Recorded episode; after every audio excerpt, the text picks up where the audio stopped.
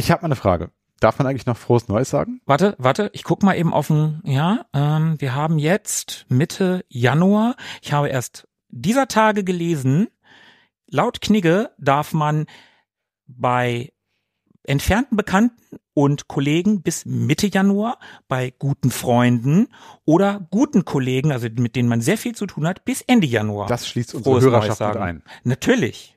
Also sagen wir, Frohes Neues. Frohes Neues.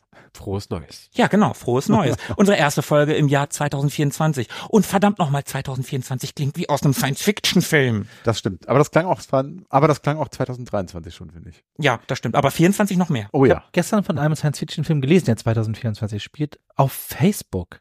Also ich war quasi in der Vergangenheit, um etwas über die Zukunft zu erfahren. Ich habe vergessen, wie der Film hieß. So, jetzt aber, los. So, Ja, komm, ja, wir, wir fangen jetzt an. Wollen wir noch darüber reden, wie wir, wie wir Weihnachten verbracht haben? Was? Nein?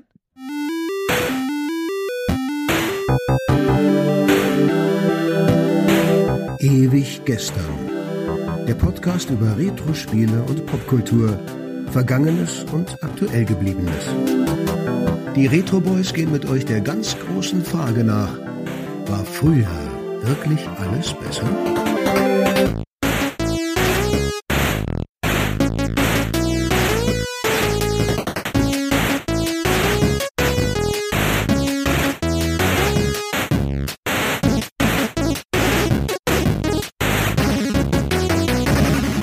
Hey, hallo und herzlich willkommen.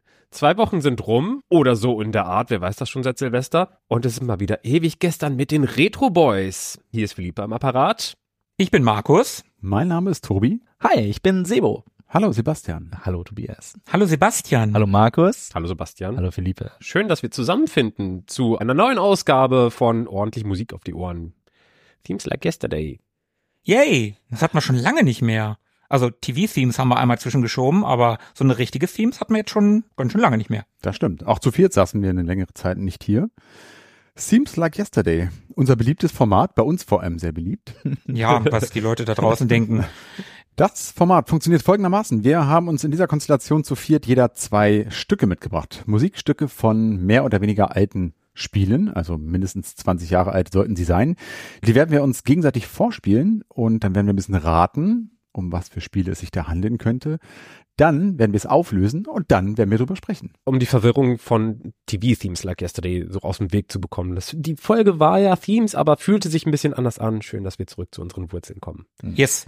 Wobei ich auch ein Movie-Teams mal machen wollen würde. Das wäre schon ganz geil. Es ist ja ein flexibles Format. Wer weiß, was da noch kommt. Ja, richtig. Jetzt kommt auf jeden Fall Sebo, glaube ich. Ja, jetzt gibt's was von mir auf die Ohren. Ich bin gespannt, ob ihr es kennt. Ich habe das als, äh, kann ich ja so ein bisschen spoilern, was rauskommt, als 13-, 14-Jähriger wohl ganz gerne gespielt. Und ich bin gespannt. Ich habe das jedenfalls auf der Suche wieder entdeckt und dachte mir, cool, das nehme ich.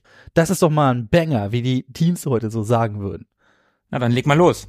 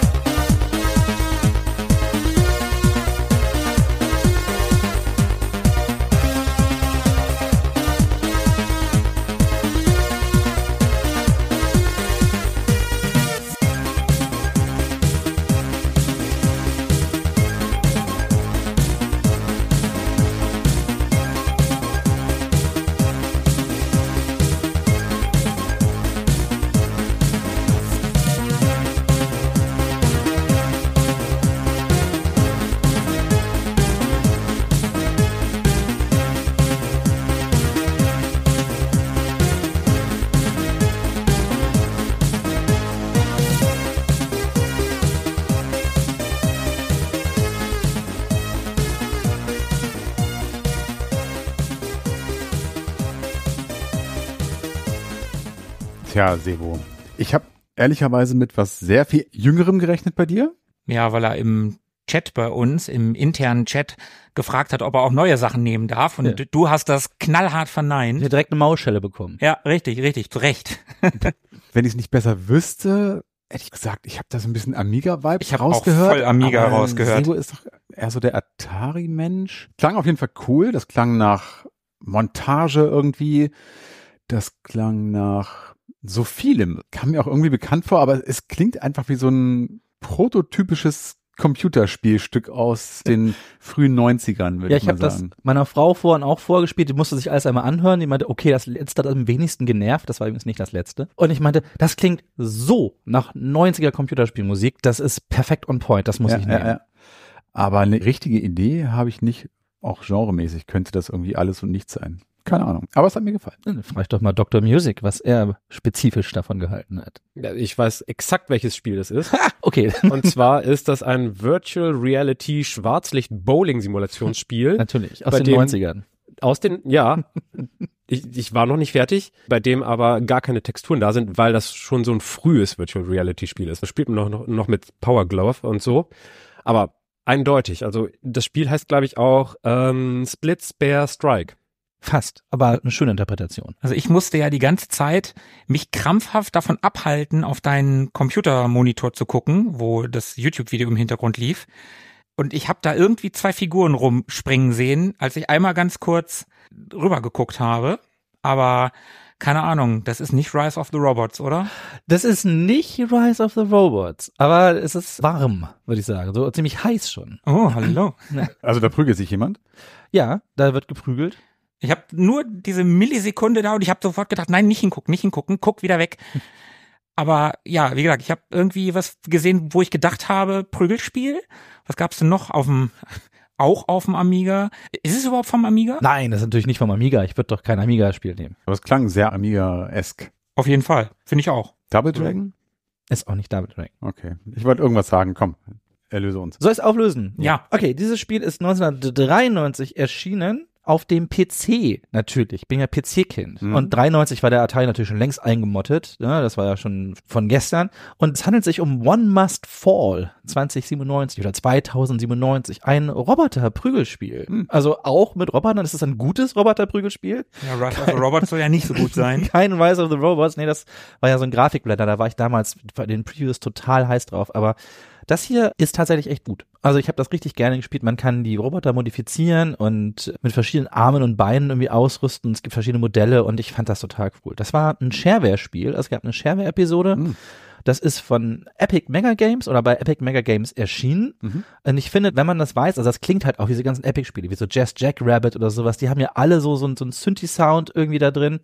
Und ich gehe mal davon aus, dass das hier Soundblaster oder Adlib war, wahrscheinlich eher Soundblaster, was wir gehört haben. Mhm. Und ja, das habe ich damals wirklich, wirklich gerne gespielt. Ich hatte es vergessen, bis ich für die Folge nach Musik geguckt habe und habe überlegt, oh, ich möchte schon gerne ein PC-Spiel nehmen, so, ne, wenn ich, wenn ich schon nicht so neu sein darf, dann will ich wenigstens was nehmen, was, was früher auf dem PC erschienen ist, so was Plattform, die hier nicht so hart frequentiert wird.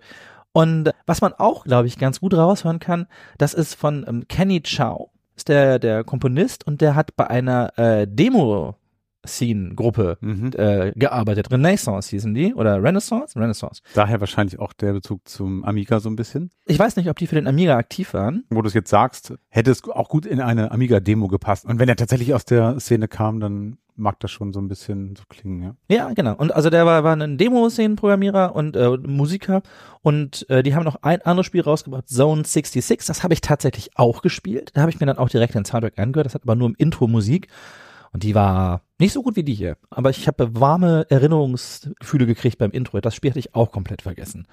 Ja, und der ist immer noch aktiv, macht teilweise noch Musik und mehr kann ich dazu gar nicht sagen. Aber cooles Spiel und ich habe mich gefreut, das quasi durch die Suche nach Musik wiederzuentdecken. Cool. Ja. Dann hat sich ja das auf jeden Fall für dich gelohnt. Also ich muss auch sagen, ich habe mir ein bisschen schwer getan diesmal, weil ich wollte ja gerne ein altes Spiel nehmen und ich finde ganz viel Soundtracks sind halt so eher so Atmosphärestücke, die so im Hintergrund rumpluckern und so das unterstützen, aber wenig ist mir so hängen geblieben an coolen Tracks, die so rausstechen. Die hat man so bei Adventures, habe ich die ganz viel, aber das ist alles so bekannt, wenn ich hier Monkey Island oder Days of Tentacle mitbringe, dann braucht ihr ja gar nicht mehr raten. Naja, gut, aber ich hoffe, ich konnte euch eine kleine Synthi-Freude bereiten. Absolut. Vielen Dank dafür. Gerne, gerne. Ja, Tobi, möchtest du jetzt?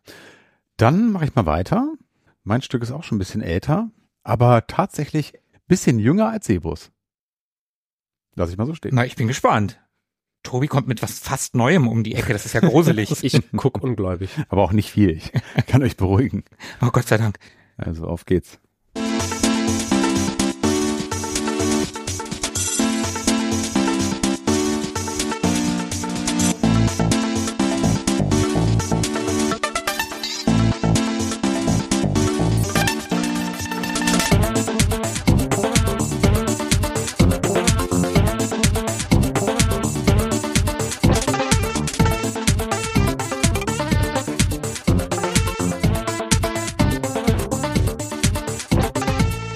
That's it. Oh, das war's schon? Sehr kurz. Okay, das Ende kam sehr überraschend, wie bei unseren Amiga-Folgen immer. Da Aber es das kam. Ende auch immer sehr überraschend. Ich habe erst gedacht, oh, das gefällt mir sogar noch besser als Sebos, aber dann war das so plötzlich zu Ende. Ja. Was ich dann nicht so cool fand, es hätte gerne noch ein bisschen länger gehen können. Ich fand es nämlich an sich richtig gut. Ja.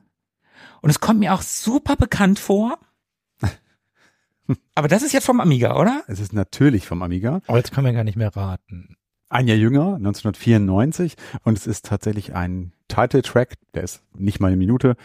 Ich hätte auch gern noch ein bisschen länger gehabt, aber ist er eben nicht. Aber was sagt denn Dr. Music? Der kennt das doch. Der ist doch ein alter Amiga-Spezi. Ich habe es so gerade eben als Amiga wiedererkannt, weil mit den Samples nochmal besser gearbeitet wurde, als ich sonst gehört habe, wenn ihr mir was vorgespielt habt. Also die wurden dann nicht einfach nur so stehen gelassen, die Samples, habe ich das Gefühl, und waren dann nicht so repetitiv, sondern da wurde sehr viel mitgearbeitet. Ich habe auch das Gefühl, dass äh, beim Einspielen die ganze Zeit am Tonhöhenrad links am Keyboard, dass da ganz viel rumgespielt wurde. Das macht das Ganze nochmal ein bisschen lebendiger, Mhm. wobei es nicht eingespielt wurde. Denn da gab's so Tonabfolgen, die zu schnell waren für menschliche Finger. Das war definitiv gesetzt. Es gab so einen, so einen Rewind-Effekt irgendwie, so klang das bisschen, ja.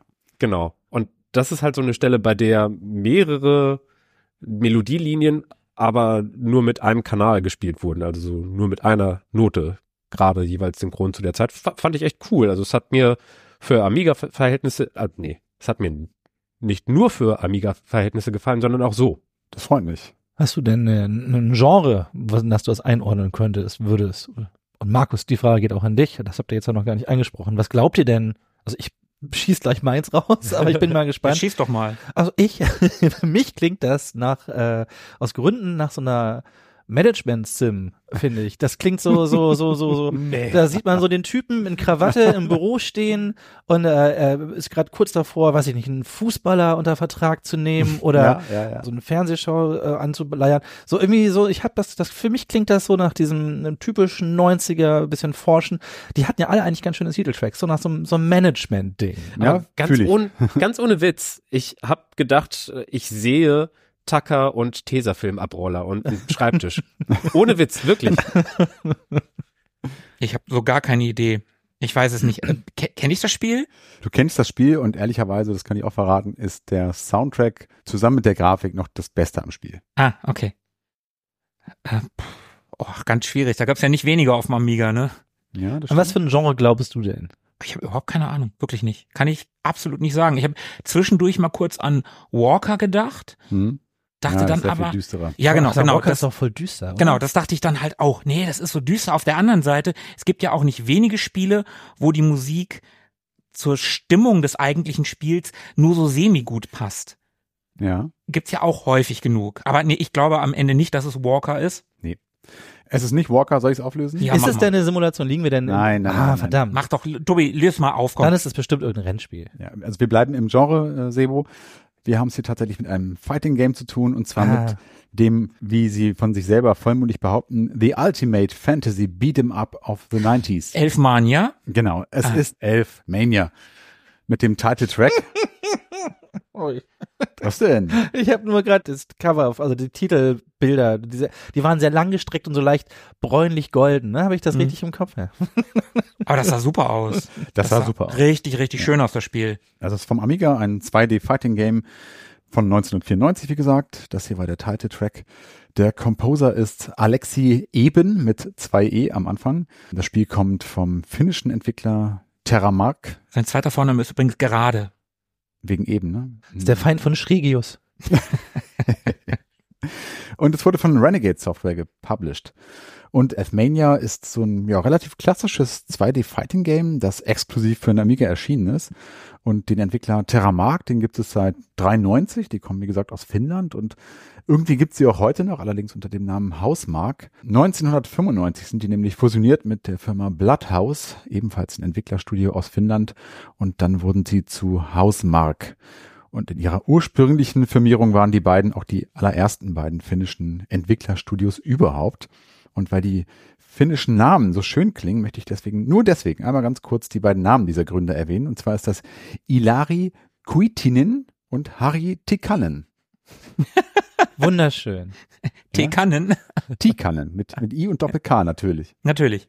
In den Folgejahren haben sie dann einiges mit Infogramm oder Infograms, Infograms, egal, Infogrammes. die mit dem Gürteltier äh, gemacht und mittlerweile wurden sie von Sony Interactive übernommen, genauer gesagt 2021 und entwickeln Spiele für die Playstation. Darunter sind Spiele wie Outland, Resogun, Dead Nation oder Alien Nation. Oh nee, hab ich fast alle gespielt. Siehst du, das habe ich mir gedacht. Über Renegade brauchen wir, glaube ich, nicht besonders lange reden. Den kennt man durch große Franchises wie zum Beispiel Guts oder Fire and Ice, Terrican 3, Sensible Soccer, Chaos Engine und, und, und. Das Spiel, ich habe es gerade schon ein bisschen angedeutet, galt zumindest da draußen, beziehungsweise in meinen und auch in unseren Kreisen, Markus, Hm. vielleicht zu Unrecht, Fragezeichen, als nicht besonders gut. Es hatte seine Stärken eher in der Präsentation. Das sah wirklich fantastisch aus, richtig, richtig schön. Ist aber auch zu einem recht späten Zeitpunkt in der Amiga-Ära erschienen und war dadurch grafisch natürlich auf einem sehr hohen Niveau. Hm. Und man sieht hier auch irgendwie, dass die Menschen, da gucke ich zu dir, Sebo, ebenfalls aus der Demoszene kommen, die da am Werk waren. Die hatten viel Erfahrung. Es hat also auch so einen Look, den man zum Beispiel so in der Typografie des Titelscreens erkennen kann. Aber ich finde auch im, in, dem, in dem Sound als solches mag man die ein oder andere Demo, also diesen Sound von typischen Demos wiedererkennen. Vielleicht kommen wir hier ganz kurz unserem Bildungsauftrag nach. Vielleicht haben wir jüngere Hörer. Aus Gründen. ich weiß nicht. Aber vielleicht haben wir gesagt, oh, Retro weiß ich gar nichts drüber. Aber vielleicht sollten wir ganz kurz einmal erläutern, was ist denn die Demoszene? Also, weil das kennt man ja heute eigentlich überhaupt Ja. nicht mehr. Ja, das können wir gerne machen. Wir hatten schon mal tatsächlich ein Stück dabei aus einer anderen oder aus einer richtigen Demo hier in diesem Format. Von der Odyssey-Demo. Genau. Die Demoszene war im Prinzip eine Szene von jungen Computerfreaks, die damals mit ihren Kisten, das ging auf dem C64 los, wahrscheinlich auch schon davor, aber vor allem auf dem C64, aber auch auf dem Amiga, vor allem auf dem Amiga. Das waren im Prinzip Grafikdemos. Es war ein sportlicher Wettbewerb im Prinzip zwischen verschiedenen Crews, um zu zeigen, was man so mit diesen Kisten anstellen konnte, also was man da rausholen konnte in Genau. Sachen Grafik und Sound. Beliebt waren zum Beispiel so, so hüpfende Bälle aus Silber, die dann auf so Oberflächen aus bunten Quadraten gesprungen sind und alles reflektiert haben oder so. Ne? Also was man eigentlich in normalen Spielen gerendert oder in 3D, was man so in normalen Spielen gar nicht gesehen hat, so dass man zeigen konnte, was ist grafisch eigentlich möglich. Ja, und Linear ablaufende Demos von ja, Grafik und Sound. Genau. Später ging es auch darum, wie viel kriege ich in wie viel Platz rein, also dass man, keine Ahnung, ein paar hundert Kbyte hatte eigentlich nur und dann war da Fettgrafik drin und äh, wie stark kann ich was packen, wie stark kann ich also was komprimieren. So, das ging eigentlich immer so ein bisschen um so technischen Feinschliff, den man drauf hat. Und dazu lief eigentlich immer flotte Mucke. Genau. Diese Szene war auch eng verknüpft mit der Hacker- und Cracker-Szene. Das heißt, man hat sich da dann auch äh, dran gesetzt, um seine Fähigkeiten in Spiele-Intros, also in Cracker-Intros zu äh, verewigen. Aber zurück zum Spiel. Wir befinden uns in der Fantasy-Welt Mumuland. Moment, da gibt's doch so einen Song. Ähm, we are gone to Mumuland, Mumuland. Das war doch so ein 90er. Heißt es auch so? Ja, Das heißt so, tatsächlich Mumuland, ja. Also ich habe ja gerne als Kind Sahnemumus gegessen. ja, ja. ja, ja. Wenn nicht, wenn nicht. äh, Mu tatsächlich mit äh, UH, also im ersten Mu. Und man spielt hier, wie der Name schon sagt, elfenartige Wesen und es ist sehr viel weniger brutal und martialisch als beispielsweise Street Fighter oder Mortal Kombat. Das kann daran liegen, dass es sich hier um einen Wettstreit unter Elfenkollegen handelt, der hier ausgetragen wird, weswegen hier auch niemand ums Leben kommt. Also alle sehr, sehr friedlich miteinander. Spielerisch ist das Spiel eher Standard, unterscheidet sich aber so ein bisschen von anderen Spiele aus dem Genre. Es gibt hier zum Beispiel keine aufwendigen Special Moves mit irgendwelchen Button-Kombinationen. Jeder hat nur einen Signature-Move und das Besondere ist vielleicht so ein bisschen, dass während des Kampfes verlieren die Kämpfer so Coins, die kann man einsammeln und da kann man dann im weiteren Verlauf bessere Charaktere mit kaufen oder anheuern. Es gibt auch so ein bisschen andersartiges Kampfsystem, das so auf so einem ja, Tic-Tac-Toe-Prinzip basiert. Ist ein bisschen sperrig, ein bisschen Kommt dann schwierig auch so, ich finde dich scheiße, wenn einer gewinnt. Schisch, schisch, schisch, schisch. Also spielerisch so lala. Ich habe es jetzt Tobi, im Vorfeld ein bisschen Tobi, gespielt. es ja. reicht. Jetzt kommen die Tränen wieder auf Knopfdruck. Genug über das Spiel gesprochen. Es gibt natürlich auch einen Komponisten dazu. Das ist, wie gesagt, der Alexi Eben, der natürlich auch aus Finnland kommt und der ist Musiker und Soundingenieur und Programmierer, wurde 76 geboren. Der kommt auch ursprünglich aus dieser Demoszene, wie gesagt, und war dort besser bekannt unter dem Namen Heartbeat, wo er hunderte von Modulen für den Amiga komponiert hat. die relativ bekannt geworden sind. Später hat er dann für Nokia gearbeitet und für Microsoft Klingeltöne und andere Sounds entwickelt. Angefangen hat natürlich alles mit Basic-Programmierung auf dem C64 oder dem VEC 20. Später hat er dann auch noch auf dem Game Boy Color programmiert und entwickelt und bis heute ist er als Musiker aktiv. Das Stück habe ich ausgesucht, ehrlich gesagt, aus der Not und aus Zufall so ein bisschen. Ich habe mir vor kurzem. Ah! die Big Box zu diesem Spiel gekauft und habe das dann daraufhin mal so ein bisschen gespielt. So eine echte nostalgische Geschichte habe ich zu dem Spiel nicht. Man hatte das halt so in seiner Box, ist ja auch ein recht spätes Spiel. Allerdings ist mir so beim Wiederspielen der Soundtrack wirklich sehr positiv aufgefallen und im Ohr geblieben. Und ich finde, der klingt sehr nach Amiga, sehr 90s, sehr dancy irgendwie und hat eine schöne memorable Melodie. Hat mir gefallen. Mehr gibt's nicht zu sagen. Ja, ich fand ihn auch gut. Guter Track, also geht gut ins Ohr. Wie gesagt, für mich hätte der auf jeden Fall länger sein Ja. können, sein müssen, um es als richtigen guten Track und nicht nur als so, ja, so Soundbit wahrzunehmen, so dass sich so eine Hookline wiederholt. Das wäre schon geil gewesen. Aber trotzdem, gutes Ding, kann man auf jeden Fall machen. Dann empfehle ich dir noch kurz das Stück aus dem Menü. Das ist nämlich die gleiche Melodie und kommt im Loop. Die kannst du dann immer und immer wieder hören. Geil. Kurze Info zum Schluss. Ich habe mich nochmal schlau gegoogelt. Wer unbedingt den Mumuland Song hören möchte, das sind The KLF mit Justified and Ah. Ancient. Okay. Dieses They were justified and they're ancient. Ja, ja. Ne? Und äh, sie singen tatsächlich All Bound to Mumuland. Okay. KLF, echt. Last Train to Trans Central. Ja, das wäre das nächste, was mir YouTube vorgeschlagen hat. Aber das hier ist äh, Justified and Ancient gewesen. Na gut, reicht, reicht. Philippe, was schlägst du uns denn vor? Oh, jetzt wird's bestimmt wieder weird. Ich bin gespannt. Ah, ich sehe schon, ich habe mir einen Ruf erarbeitet.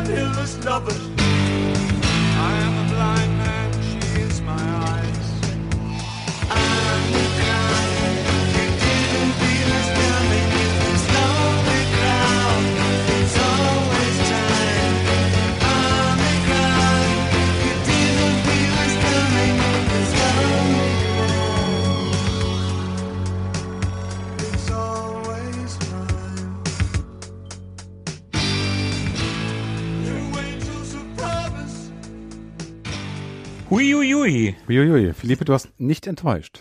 Ich, ich kenne das und ich wollte nach den ersten zwei, drei Tönen schon fragen, kommt folgender Star in diesem Spiel vor? Da steckte sehr viel drin. Ich habe am Anfang, als es noch keinen Gesang gab, so ein bisschen asiatische Anklänge gehört. In dieser Flöte oder was das war. Oh, so genau habe ich mir das selber nicht angehört. Okay. Ja, cool. Das Flöten war übrigens Sebos Nase. Wisst nicht, was wahre Musik ist. Dann habe ich David Bowie gehört. ja, ich auch. Ich habe die Beatles, gehört. Ja. Ich, ich habe so ein bisschen Western-Riffs gehört irgendwie. Aber am Ende ging es dann so eher für mich auf der Zielgeraden in Richtung David Bowie. Voll. Keine Ahnung, was es für ein Spiel sein könnte. Deiner Spiele-Vita nach zu urteilen, ist es, wie man ja auch gehört hat, etwas aktuelleres. PS1 oder PS2? PS1 ist ja auch nicht aktueller als Spiele, die 94 erschienen sind. Nee, das stimmt. Aber ich habe das ja auch nicht gesagt, das hat Tobi gesagt. Also deine Spielevita würde ich halt PS1 oder PS2 sagen. Vielleicht, weil Sebo sich auch ein bisschen so gefreut hat, vielleicht ist es auch vom Dreamcast. Puh, ich weiß gar nicht, ob das für Konsolen rausgekommen ist, das Spiel. Kann sein. Okay, dann muss es doch ein PC-Spiel sein. Also ich habe auch definitiv die Beatles gehört und auch David Bowie. Ich freue mich auch sehr, dass du das vor mir gesagt hast, weil ich habe erst noch gedacht, nee, die halten mich doch für bekloppt, wenn ich das sage. Aber das Ganze gemixt mit so 90er, So Grunge. irgendwie. ja, 90er angegruncht, irgendwie 90er Rock. Alles sehr Garage, also alles sehr rough. Mhm. Das ist nicht so überproduziert wie, ich sag mal, richtig professionelle Musik, die im Radio laufen würde. Aber ich habe auch überhaupt keine Ahnung. Ich sage entweder PS1 oder PS2. Das ist so so mein Guess gewesen. Gut, wenn Sebo sagt, er weiß nicht, ob es auf Konsole erschienen ist, dann wird PC-Spiel sein. Kann auch Multiplattform gewesen sein. Aber ich habe absolut keine Ahnung, was es ist. Meine Konsolenvita sagt auch gar nichts darüber aus, welche Songs ich auswähle. Also, lass mich raten. Ich muss an Nomaden denken Mhm. und an einsame Seelen, Mhm. verloren in einer Science-Fiction-Stadt, in Ja. der David Bowie auftaucht. Zweimal. ja, genau. Der auch den Song gesungen hat. Das Mhm. ist David Bowie, der hat auch tatsächlich die Musik gemacht für das Spiel, Ach, wenn ich krass. das richtig im Kopf habe. Ja, das ist The Nomad Soul. Genau. Ja. Omikron, The Nomad Soul. Ist nicht gut gealtert, der Titel nach Corona, Omikron. Ähm, Ah, stimmt. wie ist das entstanden, dass ich auf den Song gekommen bin? Markus war so freundlich, mir für einen schmalen Euro seine PS4 abzudrücken und damit ich auch was zu spielen habe, hat er mir Infamous Second Son mitgegeben und ich habe mich auch total über das Spiel gefreut. So, ach Mensch, guck mal, hier tolle Bewegungsabläufe, sieht auch schön aus und dachte aber, hier ist ja gar kein Gebäude, was man so richtig betreten könnte. Das ist alles nur Fassade, alles nur so, man bleibt außen dran äh, und so in Kontakt kommen ist grundsätzlich auf die, ein paar auf die Backen geben. Ja, ob jetzt mit einer Kette oder mit Feuerbällen. Da gab's doch mal so ein Spiel, was irgendwie so es drauf angelegt hat, dass man mit möglichst vielen Leuten interagieren konnte. Und dann habe ich dann erstmal gegoogelt und recherchiert. Ah ja, stimmt, tatsächlich.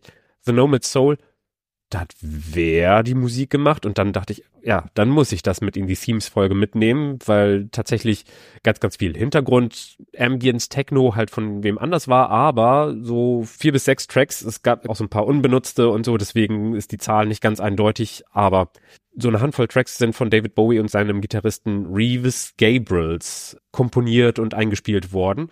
Eigentlich war David Bowie da mit Earthling in einer etwas experimentelleren und vielleicht auch elektronischeren Phase gewesen vorher, aber für das Spiel so als Auftragsarbeit oder Semi-Auftragsarbeit sind sie da ein bisschen mehr straightforward rangegangen und haben gesagt, so, der Song wird jetzt nicht zusammengebastelt aus lauter Klangcollagen, sondern wird an der Gitarre komponiert oder wird am Keyboard komponiert, damit es ein bisschen klarer, eindeutiger, schlicht, also was heißt schlichter? David Bowie ist ja nie so richtig schlicht. Irgendwas schillert immer. Aber äh, man erkennt mehr klassische Songstrukturen bei dem, was er da gemacht hat. Und da frage ich mich, wie hat man 1999, 2000, also 99 für Windows rausgekommen, 2000 für Dreamcast, Ah. so früh einen so großen Namen rangezogen und das hat damit zu tun, dass das Spiel so auch buddhistische und deswegen dachte ich, ah, Mhm. asiatische Ja, ja. Flöte, habe ich null wahrgenommen, aber es passt total gut, diese, diese Anspielung. Das Spiel hat buddhistische Untertöne mit diesen Nomadenseelen, die da unterwegs sind. Mhm. Einmal kurz angerissen, man wird in eine Paralleldimension rübergezogen, wo man einem Polizisten bei einer Mordserie helfen soll. Und wenn man in diesem Spiel stirbt, dann fängt man nicht bei irgendeinem Save Point oder so wieder an, sondern eine bestimmte Person, die mit einem interagiert, ist dann der neue Wirt für die Seele. Sie nomadiert durch die Gegend, sie Ah. wandert von Körper zu Körper, sodass es in der Welt selbst einen Sinn ergibt und nicht irgendwie so aus der Immersion herausreißende Spielmechanik ist, sondern in der Welt tatsächlich funktionierende Logik, was das Ganze auch ganz spannend macht. Und insgesamt gab es da so 40 Charaktere, in die man hineinschlüpfen konnte. Man musste dann nicht unbedingt sterben, um in jemanden hineinzuschlüpfen. Später war es auch notwendig, verschiedene Skills anzuwenden, beziehungsweise verschiedene Aussehen. Äh, In der Stadt sind die verschiedenen Stadtdistrikte strikt getrennt. Es ist verboten, von einem in den nächsten überzutreten. Das heißt, man muss irgendwie auch mal in andere Charaktere rüberwandern, um sowas zu machen. Also dieses Seelenwanderungsding, das scheint Bowie ganz nahegelegen zu haben, so was seine damalige Überzeugung anbelangt hat.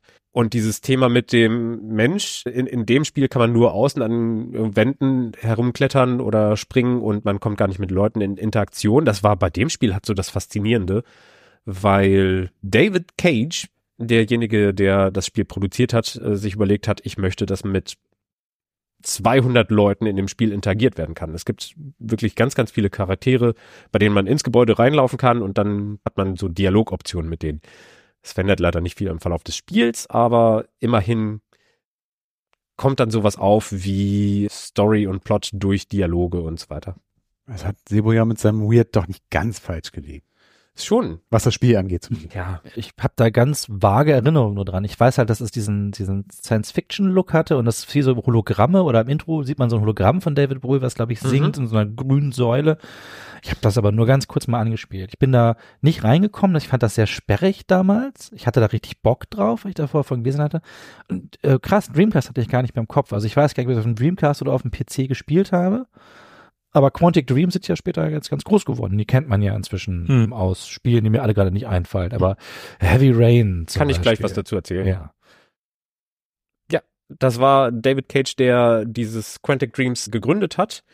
Oder ich fange noch mal ein Stückchen vorher an. Er hat ein Skript von 200 Seiten geschrieben und diese ganzen Spielmechaniken und da gibt's halt so dieses Adventure-Ding, wo man rumläuft und äh, mit Leuten quatscht. Aber es gab auch Ego-Shooter-Passagen und es gab auch 2D-Prügler-Passagen. Und dieses ganze Interagieren mit super vielen Leuten und äh, die Charaktere wechseln und so viele Spielprinzipien, das hat er dann rumgeschickt als Skript an ganz viele Leute und die haben gesagt, technisch nicht machbar. Und er hat sich gedacht, euch, ich baue meine Soundkabine zu einem Videospielstudio um, lade ganz viele Freunde ein, sag denen, hey, wollen wir das Spiel machen? Alle sagen, jo, wir machen das. Wir haben Budget für sechs Monate, dann muss das Spiel fertig werden. Dafür gründen wir Quantic Dreams und in der letzten Woche dieser sechs Monate sind sie zu Eidos gegangen und haben gesagt, wie findet ihr das? Hier guckt mal eine Engine, guckt mal da ein Skript, so und so soll das funktionieren und Eidos hat gesagt, okay, cool, macht. Und so ist das dann zustande gekommen. Also unfassbar durchsetzungsstark und stur, wie der Herr Cage da rangegangen ist und einfach mal so ein Riesending auf die Beine gestellt hat. Und später hat er ja auch mehr, also noch mehr Stars an Land bekommen für Beyond Two Souls. Elliot Page, Page, und ja. äh, Willem Dafoe zum Beispiel. Also der, der kriegt Dinge zum Laufen. Und warum ich das Stück genommen habe, habe ich ja gleich initial erzählt. Ja, aber war geil. Also Ja, lagen wir ganz gut, Tobi, ne? ja. Ja, ich find's witzig. Das ist echt dann doch, ich dachte auch, fuck, wenn er es länger laufen lässt, ich glaube, der singt auch den Titel des Spiels in dem Lied. Das kommt irgendwann, oder? Singt er nicht sogar das Ja, irgendwas über No Mit Soul? Bestimmt. Ja. Aber wenn du den Titel noch nie gehört hast, dann kann er das ja zehnmal singen, ist ja egal. Ah, okay, Ich ja, wenn man es gar nicht kennt, natürlich, ja. Ich kenn's gar nicht. Ich habe aus Ich Gründen auch nicht. erst gedacht, oh, das ist bestimmt Kill, Crush and Destroy. Ich weiß aber nicht warum und dachte, ah nee, warte, du kennst das. Das ist, ja, coole, obskure Wahl. Nice, hatte ich auch vergessen, dass es das Spiel gibt, aber ja, cool. Ich überwiegend auch. Aber jetzt kommen wir zu Spielen, die äh, vielleicht etwas mehr auf dem Schirm sind. Hm? Mal gucken. Ja, ich, könnte sein. 100 Pro was obskures Japanisches. Ha, gucken wir mal. So, mein erster Track für heute Abend. Ihr habt ja so zweimal Sinti und einmal so ein bisschen psychedelischen Rock. Mal gucken.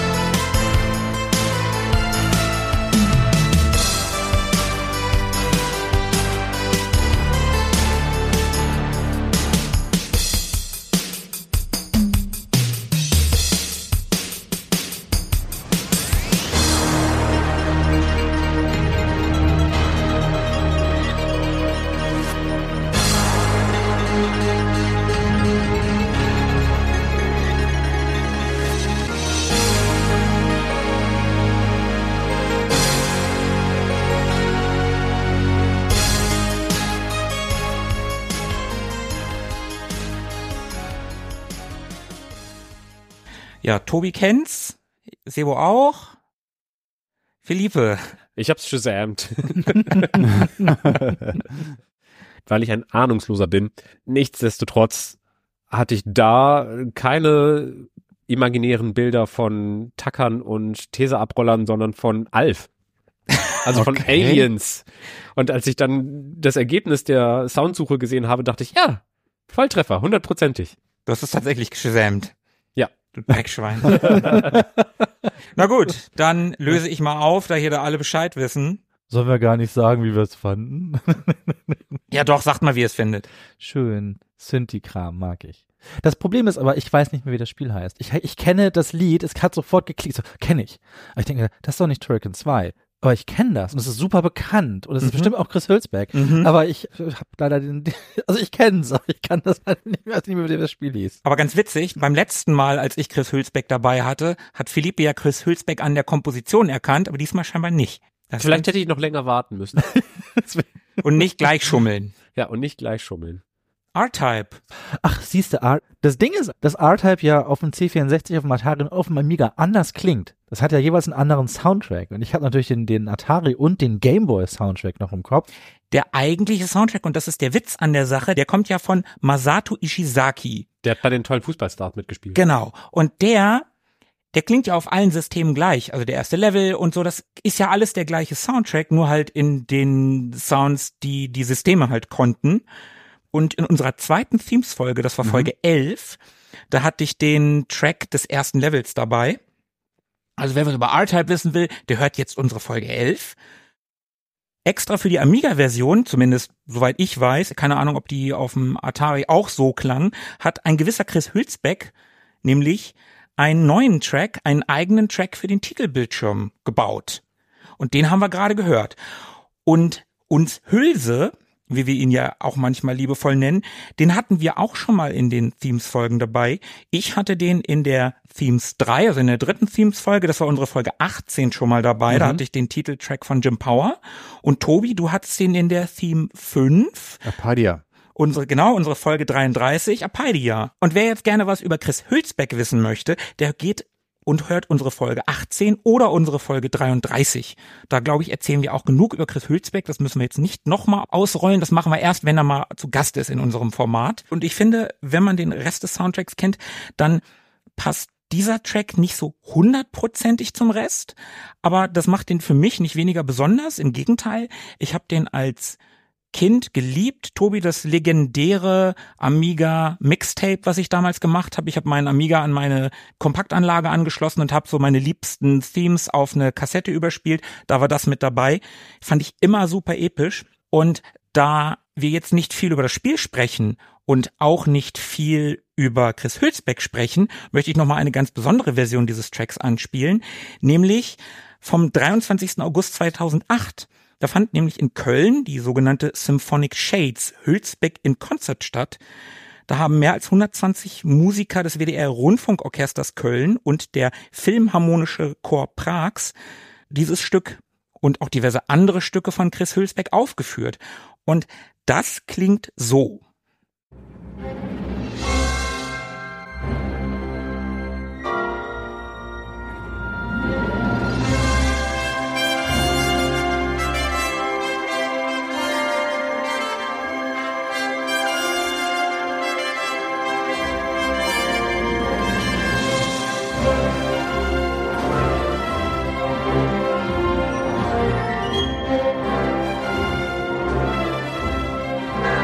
dreht sich gerade der Kopf von Lorne Green so im Ich habe auch gerade eben an Galactica so hart gedacht. nach Kampfstern Galactica. Ich weiß nicht.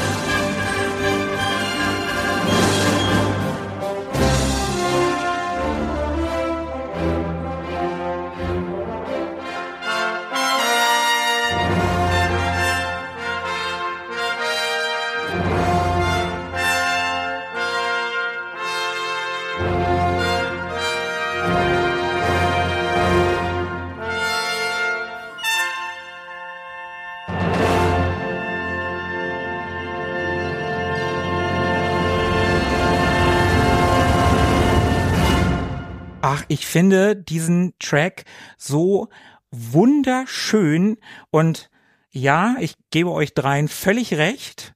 Ich habe auch natürlich an Galactica gedacht. Ja, da war so vieles drin. Ich habe Luke und Leia gesehen, Lorne Green natürlich, John Williams hat man rausgehört. Großartig. Wäre ich sehr gern dabei gewesen bei diesem Symphonic Shades Konzert. Schade, dass es seitdem nie wieder stattgefunden hat, obwohl wir auch ein tolles Rundfunkorchester haben.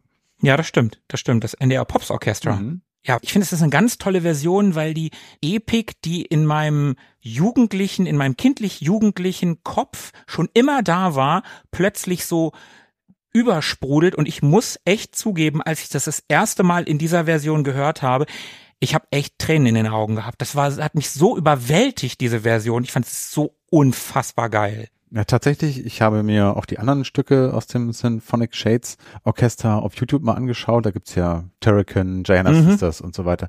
Und mir so ein bisschen die Kommentare mal durchgelesen, die da drunter stehen. Und das liest man häufiger mal auf Deutsch oder Englisch, dass dort tatsächlich Tränen fließen beim Anhören dieser Stücke, wo dann wahrscheinlich ja Menschen, die das früher gespielt haben, völlig ergriffen sind von dem ja, orchestralen Sound dieser und von den Erinnerungen, die da so hochkommen. Ja, Ich finde ja, wir müssen jetzt noch mal ganz kurz reinhören, wie ähm, R-Type für mich als Kind eigentlich klang, denn es war eine ganz andere Erfahrung. Viel weirder, schräger und so ein bisschen mehr nach Alien, wenn ich das richtig im Kopf habe. ich bin gespannt. So klang es auf dem Atari.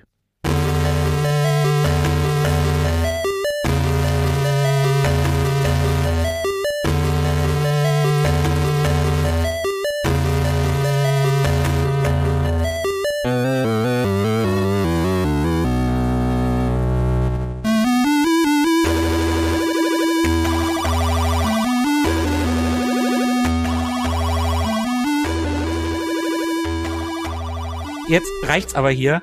Du kaperst hier nicht meinen Track, Sebo. Es wird einiges deutlich. Also wie, wie krass der Atari ST eher wie ein C64 klingt, mit dem ganzen Geblubber da drin. Das ist tatsächlich, der Atari und der C64 haben die gleiche Titelmelodie, auf dem Atari klingt sie ein bisschen besser.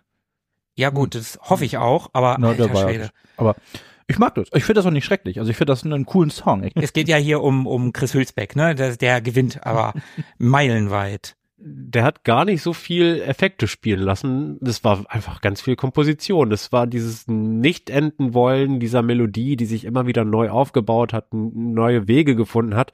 Sonst hat man so viertaktige Loops, die sich ganz oft wiederholen. Mhm. Und dann fühlt es sich beengt an und nicht diese Epik, dieses Ausschweifende und die Geschichte geht weiter und wir werden noch reisen und so weiter und so fort. Das fühlt man halt eher, wenn eine Melodie sich immer weiter weiterentwickelt, anstatt in ihren ja, beschränkten vier Takten zu hat bleiben. man bei Markus Version aber auch gehört. Genau. Ja, ja, das, Das hört man in der, in der Version von dem Symphonic Shades natürlich noch sehr viel besser, weil da, ja, die gleiche Melodie, aber dann wird mal ein, am Anfang geht es ja mit Bläsern los, dann kommen Streicher dazu und dann baut sich das wieder auf und dann kommen diese kleinen Blasinstrumente, so Flöten und, und Fagotte und so ein Kram und dann, dann am Ende wird das halt nochmal richtig, richtig triumphal und so. Also es ist für mich eines der besten Themes, aus meiner Amiga-Zeit überhaupt und ich habe das seit unserer allerersten Themes-Folge, habe ich das auf meiner Liste, dass ich das irgendwann mal dabei habe. Ist wirklich schön. das war ein würdiger Abschluss für die erste Runde unserer Themes-Folge. Dann ist jetzt Sebo wieder dran. So, mal gucken, womit ich deinen Track kapere. Da bin ich gespannt. Ich laber nicht viel los. Das Spiel habe ich gespielt. Das kann ich vielleicht auch als Tipp geben. So muss ich so 19, 20 gewesen sein. Ich habe es aber vielleicht auch nicht ganz zum Erscheinen dann gespielt. Naja, ich bin mal gespannt, was das mit euch macht.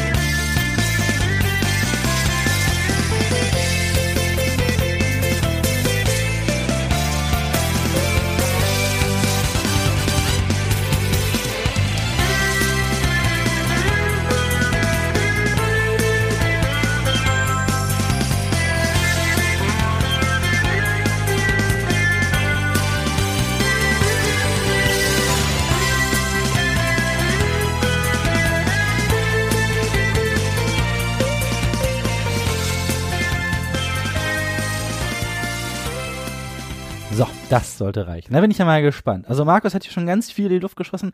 Äh, dann frage ich jetzt mal mit anders. Ich habe ja keine Ahnung, was es ist, aber, aber es ist auf jeden Fall ein geiler Track. Ich finde ihn Ja. richtig gut. Du hast ja gefragt, was es mit uns macht. Ja. Es macht gute Laune, es bereitet uns Jazz-Hands. es klang japanisch. Ich hatte so ein paar Trio mit vier Fäusten-Vibes. Die Gitarre klang so eher nach 70er. Also ich fand, die Gitarre klang deutlich älter, als sie ist. Keine Ahnung, aber ich fand's super. Ja, stimmt. Die Gitarre klingt irgendwie älter. Ich hätte jetzt nicht gesagt, klar ist das aus dem Jahr 2000, sondern späte 70er, frühe Mhm. 80er gab es irgendwann mal so einen äh, Fukuhila-Japaner-Virtuosen, der, der diese Melodie eingespielt hat. Und das ist auch so schweinisch. Also so ganz sahnig geterzte Gitarren, die dann so extra schmusig daherkommen.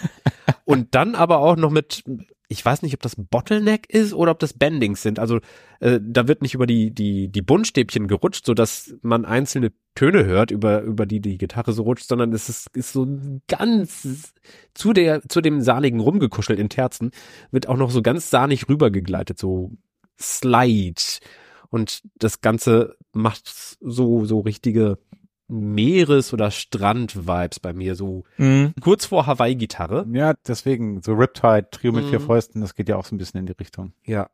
Und äh, die ganze restliche Aufmachung war sowas von Anime-Intro. Ich habe so einen Zusammenschnitt, so eine Collage, so eine Montage von ganz vielen Leuten gesehen, die so quasi durch das Bild tanzen in die Welt hinein und überall sind so Speed- und Powerlines, die Mhm. äh, einem rechts und links um die Ohren fliegen.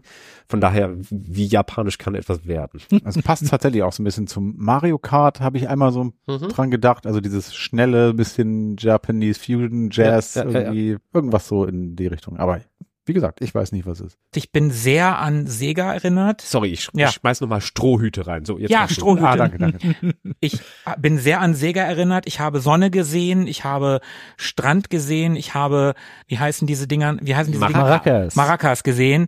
Und ich habe auf der Xbox 360 damals sehr, sehr gerne Sega All-Star Racing gespielt. Und das ist ja so ein, so wie Mario Kart. Nur halt mit den Figuren aus allen möglichen Sega-Franchises, die da zusammenkommen. Und da gibt's dann halt auch einen Track zu Super Monkey Ball und auch einen zu Samba Der Amigo. Amigo. Und Somebody. Sorry. und, und da und da war ich halt dran erinnert an dieses Spiel, an diese ganzen Tracks. Ich weiß nicht mehr an welchen Track, aber an irgendeines dieser Lieder erinnert mich das. Und ich sage einfach mal Dreamcast, Sega, irgendwie so. So, Hm. Das ist so, so mein, mein Guess. Aber ich bin auch voll bei Strohhüten. Ich bin voll bei, wie gesagt, Sonne, Strand und Meer. ja. Und Japan. Ganz klar ist das ein japanischer Track. ist ja total schön, dass das genau diese Eindrücke hervorruft, weil ich habe mir auch gedacht, wie passend kann eigentlich ein Song sein zu einem Level? Und ich habe schon viel gehört. Ich habe hier gehört Sega, ich habe gehört schnell, Speedlines, Racing, Sonne, Sommer und es ist natürlich Sonic Adventure fürs Sega Dreamcast und zwar dieser erste super bekannte Level, wo man da auch an dem Killerwal vorbei Ja. am Strand entlang saust. Ja. Und fuck, Alter, wie gut kann bitte ein Song zu der Umgebung passen? Und ich habe das, ich habe es auch gehört und ich wusste, wozu es geht, aber ich finde, man hört wirklich, man spürt den Strand und das Meer und die Ja. Sonne und äh, Geschwindigkeit, aber es ist irgendwie auch alles schnuckelig und schön. Und, Mhm. ähm, voll. Fand ich unfassbar passend. Ja, cool. Das war ja genau, was ich hören wollte. was ich bekommen habe von euch. Das Aber- freut mich. Ich muss echt in Sega All-Star Racing noch mal rein. Es gibt ja auch natürlich eine, Kann ja sein, dass es aus Sega-Spielen die Tracks kommen, ne? Und dann würde es ja passen. ja, äh, es kann ja sein, es gibt ja natürlich auch eine Sonic-Strecke Mhm. und die werden ja am Anfang immer so ein bisschen vorgestellt. Die Strecken, da geht die Kamera so drüber und dann siehst du so ein bisschen, wo die Loops sind und, und so ein Kram, und wo das Zeug auf der Strecke rumliegt, kennt man ja auch von Mario Kart, ist ja ein Mario Kart-Klon, ein meines Erachtens sehr potenter Mario Kart-Klon, ich habe das gerne gespielt und ey, ich musste echt noch mal reinhören, das ich, kommt mir so bekannt vor. Ja, cool. Geiler Track, ich finde ihn richtig gut. Mich hat er auch voll abgeholt. Ich habe ja, wie gesagt, bisschen gesucht und ich wollte gerne was vom Dreamcast. Ja, Dreamcast ist so meine Herzenskonsole. Da habe ich so viel Zeit mit verbracht, aber ich hatte keinen Track im Ohr. Und man denkt dann so an Resident Evil Code Veronica. Ich dachte, nee, nein, das ist jetzt nicht so die Musik. Oder an ähm, House of the Dead 2 oder Dead or Alive. Dead Alive 2 hat leider nicht so die geilste Mucke. Ich sage, was ich, aber ich will was von Dreamcast. Und dann war ich kurz bei Metropolis Street Racer. Das fand ich aber zu, also das ist schon geile Mucke, aber es ist halt schon, das könnte auch im Radio laufen. Das fand ich zu ohne Charakter. Und dann habe ich Sonic gefunden, dann hab ich direkt verliebt und gesagt, geil, das nehme ich rein. Es muss nicht immer Mario sein, Sonic. Kann aber auch gute Musik. Ja, also ich habe auf jeden Fall ganz warme Erinnerungen an Sonic Adventure. Das hat mir damals, das hat mich weggeblasen. Das sah so gut, also dieser Level, das war ja auch der, der Vorzeigeding für Streamcast, dieses, wo man da an dem Killer war, also im Orca, der da rumspringt und dann vorbeiläuft und Auf diesem Pier, ne? Mhm, Genau. Das waren so Bilder, die sich eingebrannt haben. Auch eingebrannt hat sich, ich schweife ganz kurz ab, aber ich komme gleich schnell wieder zurück. Eine der größten Lügen, die ich jemals in einer Preview für irgendwas gelesen habe. Der Grund, warum ich tatsächlich damals unbedingt ein Dreamcast haben wollte, es sollte ein Godzilla-Spiel dafür erscheinen. Und in dieser Vorschau, dieser vagen Vorschau hieß es, und der, der Power des Dreamcasts oder der, die das Dreamcasts, ist das so, wenn Godzilla ein Gebäude zerstört, dann kann man die einzelnen Steine aus diesem Gebäude fallen. Sie so, was, das ist ja, gibt's ja gar nicht. Mind blown, beste Spiel der Welt. Ja, nee, also die Häuser zerknicken dann so zwei, drei Stück und fallen um. War es dann im finalen Spiel und äh, war so hart enttäuscht, aber das hat damals meinen Jugendlichen War der, war der Entwickler Peter Molyneux? Nee, das war er nicht. Aber jedenfalls hat mich das, das war einer, einer der großen zerstörten Träume meiner Jugend. Die große Dreamcast-Lüge. Aber Sonic hat sein Versprechen eingehalten. Das war wunderschön, super schnell. Ich habe das gerne gespielt. Ich habe Sonic Adventure 1 und 2 wirklich gemocht. Und ich konnte mit dem 2D-Sonic vorher nie so viel anfangen. Ich fand das immer, wenn der gerannt ist, war das so schnell, dass ich nicht mehr wirklich Kontrolle darüber hatte. Ich bin nur irgendwo gegengelaufen. Und ich so, hm, ist ja cool, dass es schnell ist, aber ich komme damit nicht klar. Und Sonic Adventure hat das ganz gut gemanagt. Das hat mir sehr gut gefallen. Erschienen ist das Ganze 1998. Bin mir sicher, dass ich meinen Dreamcast 99 gekauft habe, so um den Dreh. War Ähm, nicht mehr viel Zeit. ja, das, also ich habe es relativ am Anfang gekauft, aber ich glaube, es ist in Deutschland auch erst 99 erschienen. Das oder? kann sein, ja. Ja. Damals war das ja noch nicht so alles am selben Tag auf der ganzen Welt. Mhm, okay. Und ich habe jetzt auch nicht so fürchterlich viel Info. Ich guck mal ganz schnell hier in meine Vorbereitung. Also der Soundtrack ist von Jun Senue, Senue, Senoue. Ich müsste, ich kann auch kein Japanisch. Was soll ich machen? Traurig. Ja, ähm, müsste ich eigentlich so viel Animes, wie ich geguckt Nicht habe. so, Eigentlich nicht so wie ich. Ich habe ja nie Probleme mit japanischen Namen. Nie. Frag mal Tobi, der, der kann das, der kann sowas. ich, sag schnell, ich sag, Hi. ich sag schnell Kase und Kawaii und Nico und habe jetzt mein ganzes Japanisch verballert. Hi. Okay. Ich kann auch sagen, Watashi wa Sebo-san des. Ikimas. Kampai. Wie lerne ich Japanisch? Für Fortgeschrittene. Du Okay. vergisst, dass ich in Cambridge Sprachen studiert habe. Dos Vidania. Also, Jun Senue hat aber keine Sprachen studiert, sondern er war Musiker und hat die Aufgabe übernommen, für das neue Sonic, dieses 3D-Sonic, die Musik zu komponieren und wollte ein bisschen was Neues machen und er wollte in die Richtung Hot, Funky and Rock'n'Roll Musik gehen. Das ist ihm, glaube ich, Ja, ganz gut ja, ja. gelungen, muss man sagen. Und war ganz begeistert, dass das Dreamcast so einen großen Fortschritt hatte, soundmäßig vom, ja, vom Mega Drive tatsächlich. Zwischen gab es auch noch das Saturn. Das scheint er nicht gemocht zu haben. Hier steht auf jeden Fall, also das war ein signifikanter Fortschritt vom, von Genesis zum Dreamcast, was Also mir auch nicht gelogen ist. Das wäre aber auch wirklich komisch gewesen. Ja, Wie, naja, wie, wie die PlayStation 5 klingt besser als das NES? Niemals. irre, oder? Naja, auf jeden Fall hat er äh, den Soundtrack zusammen mit seiner Band gemacht. Da gab es auch ein paar Songs, in denen gesungen wurde mit englischen Lyrics. Das war damals auch was Besonderes. Und ansonsten ist er mit seiner Band unterwegs noch, den Namen ich leider Crush 40. Tatsache. Du Google-Meister. genau, er ist noch in der Crush 40 Band und viel mehr habe ich dazu gar nicht zu sagen. Also der, hat den Soundtrack gemacht, der war begeistert, den kann man auf CD kaufen, der ist toll, das Spiel ist auch toll, das Dreamcast ist toll, alles toll. Das war's mit meinem tollen Track und ich gebe weiter an Tobi. Mit welchen Klängen wirst du uns jetzt verzaubern? Ja, nachdem es jetzt so. Tippe mal Amiga. Gameboy, Ja, definitiv Gameboy. Oder C64. Naja, das Jahr ist ja noch jung Ich wollte was vom VCS mitbringen, aber und ich habe euch schon mal überrascht. Ja, das stimmt, das stimmt. Stück. Es ist auch nicht die Zeit für Überraschung. Insofern bleibe ich mir da treu und hole uns mal wieder so ein bisschen zurück an, an die Front. nee, nicht an die Front, eher so ans Lagerfeuer, würde ich sagen. Leg mal los. Das klingt so.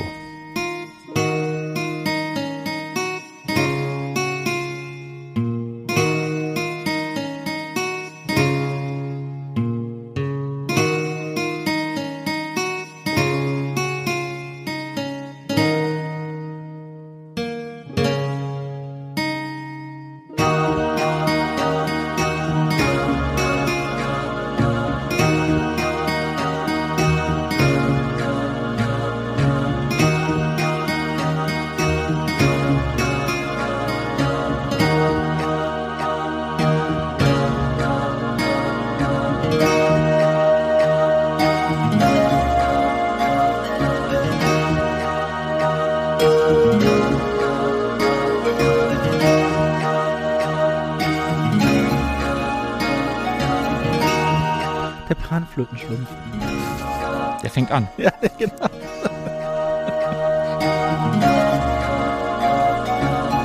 Aus der Fußgängerzone, die mit dem Lama da immer rumstehen. Das ist der Alpaka-Packer.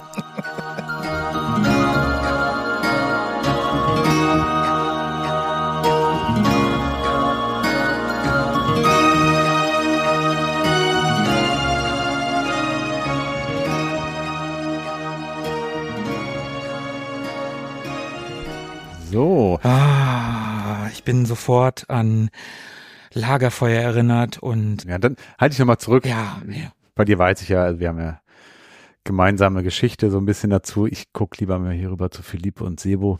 Philippe, was meinst du? Du hast gerade schon so, so angestrengt hingehört. Was hat dich denn bewegt? Eine unorthodoxe Kompositionsentscheidung. Dorisch, Nee, all- alles gut, ganz normale Tonart. Phrygisch, Ausnahmsweise nicht.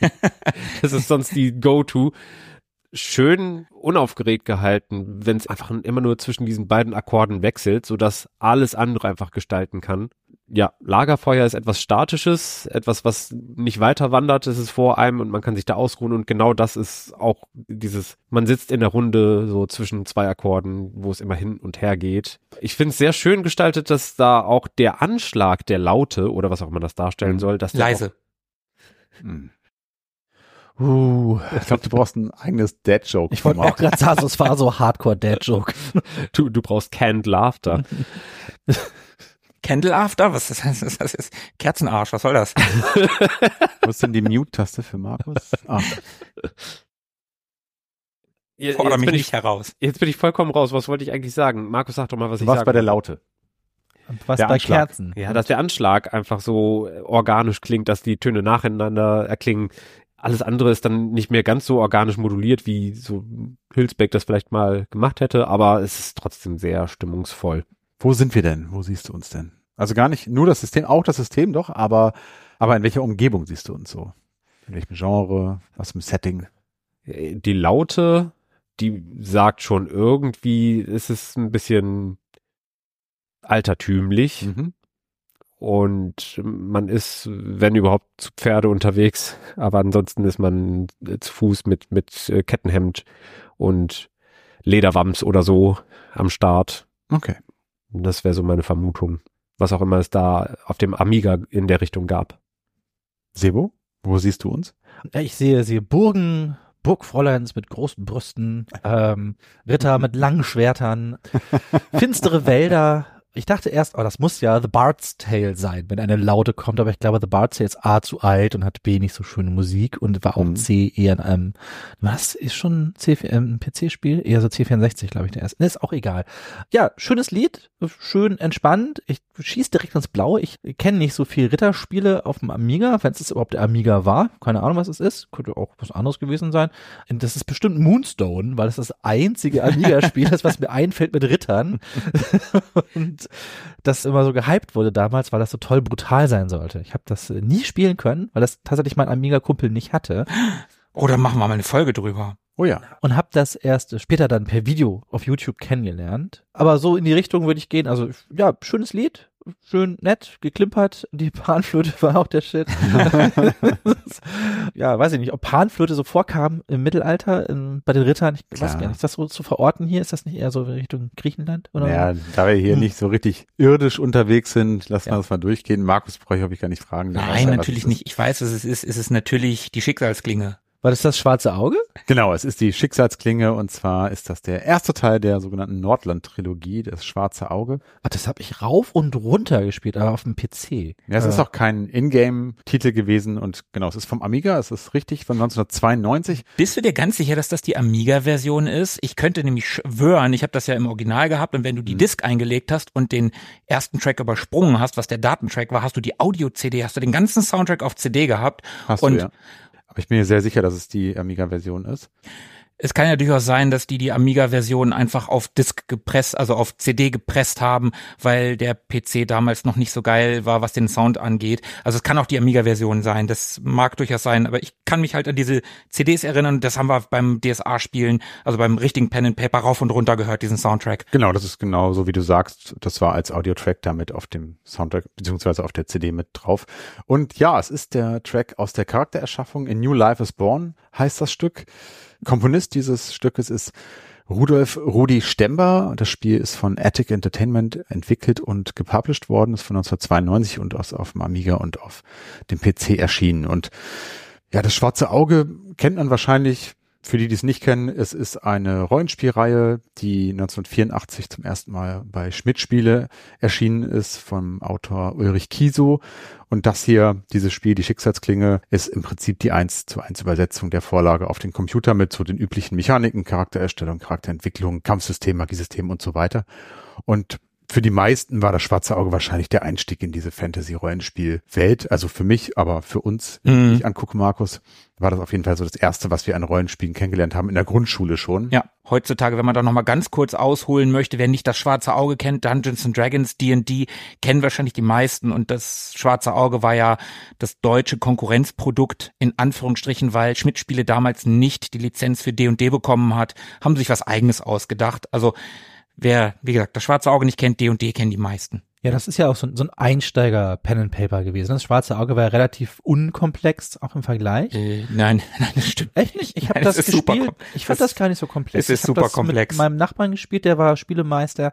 Der hat mich da damals rangeführt und der meinte, das Naja, ist eher die simple Ich Variante. glaube, wenn du dir den, den alten, den ganz alten Basiskasten gekauft hast und da das erste Abenteuer mit diesem ganz reduzierten Charakterblatt gehabt hast, Auch da war es schon viel komplexer als D&D. Das ist, äh, Echt? War ja, nicht- ich spiele gerade Baldur's Gate 3. Ich habe das Gefühl, D&D ist übelst komplex.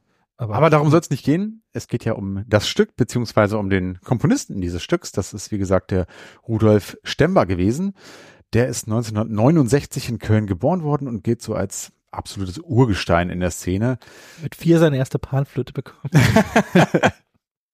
Nee, aber wie so viele hat er natürlich auch in der Demoszene angefangen mit dem Programmieren von Demos und 89 konnte er dann auch schon sein erstes kommerzielles Spiel veröffentlichen und sich dann von den ersten Einnahmen so einen Sampler kaufen und so, also ganz klassischer Werdegang und es entstanden dann Arbeiten in den Folgejahren für Branchengrößen wie zum Beispiel Rainbow Arts oder Escaron, für eine Menge Spiele wie zum Beispiel Matt TV, der Patricia Anstoß, Hanse, Mr. Nuts, aber auch für die Amiga-Version von Monkey Island ist er da verantwortlich. Und von 1996 bis 2008 war er dann Audiodirektor bei Factor 5, hat dort eng mit Chris Hülsbeck zusammengearbeitet, mit dem er auch gut befreundet ist.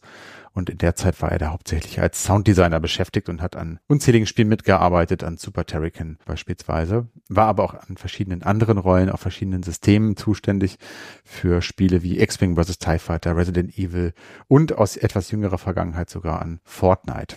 Der arbeitet heute als Producer bei Epic Games, hatten wir vorhin Ah, ja. kurz. Die haben Unreal gemacht zum Beispiel. Und der liebe Rudi folgt uns übrigens, ohne dass wir darum gebeten haben, auf Instagram.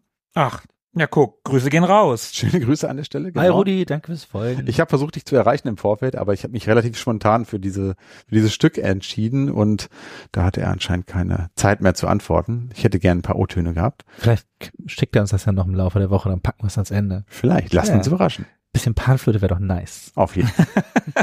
Mach, sag das nicht die ganze Zeit. Der, der, der, der nimmt uns den, das wieder weg, was er uns schickt.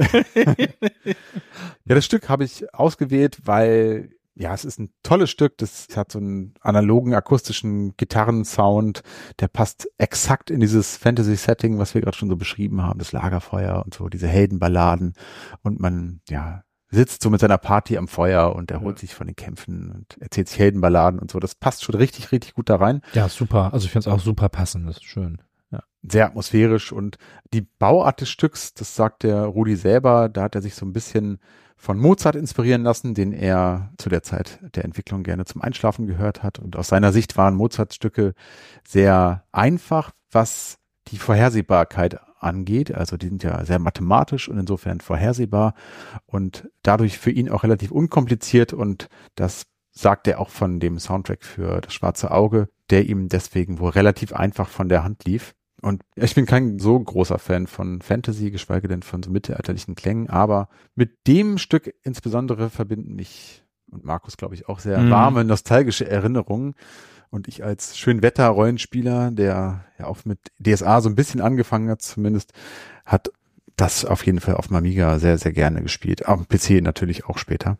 Und ich kann mich noch gut daran erinnern, wie ich mich besonders lange dann mit dieser Charakterstellung auch beschäftigt habe, weil ich die Musik so schön fand.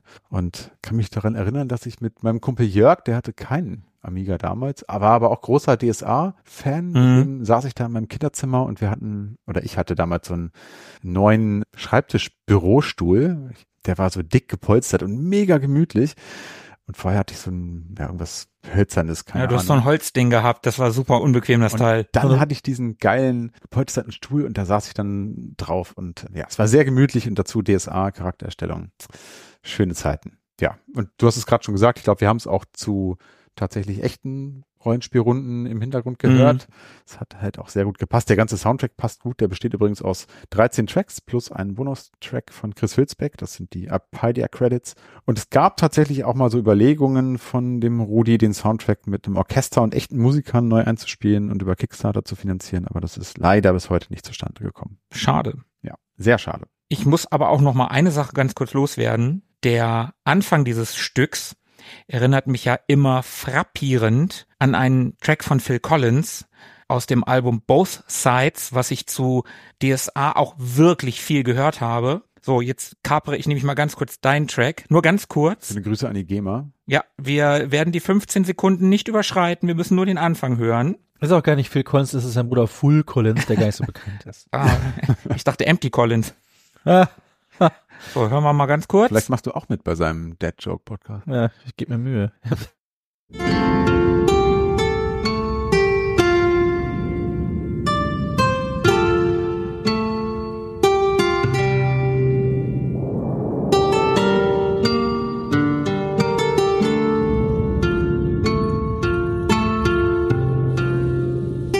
Das sollte schon gewesen sein. Also liegt ja auf der Hand. Ich glaube, das Album ist von 94, das Spiel von 92. Also wer hier von wem gebeitet ja, ja, hat. auf jeden Fall, auf jeden Fall.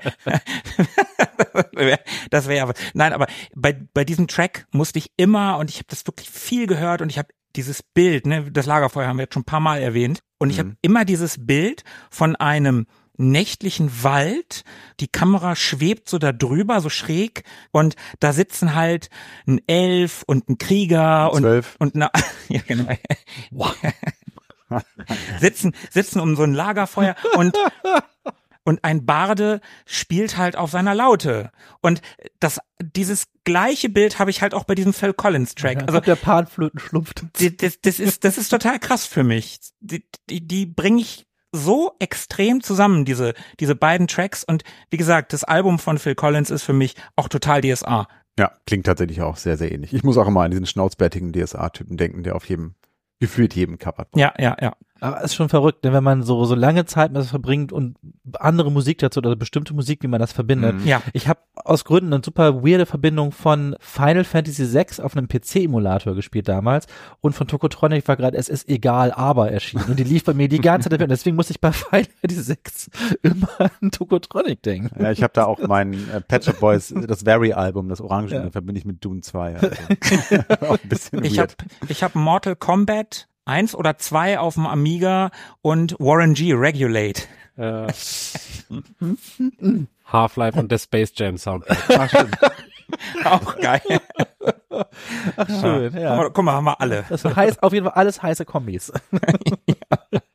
Philippe, Ja. welche Kombi hast du denn noch in unserer zweiten Runde und mit deinem letzten Stück?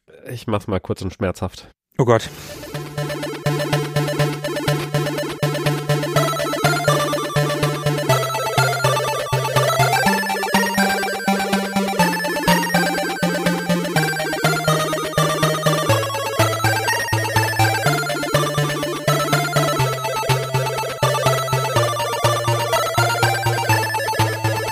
Würde mich nicht wundern, wenn das gleich so aufgeht in so ein modernes Stück.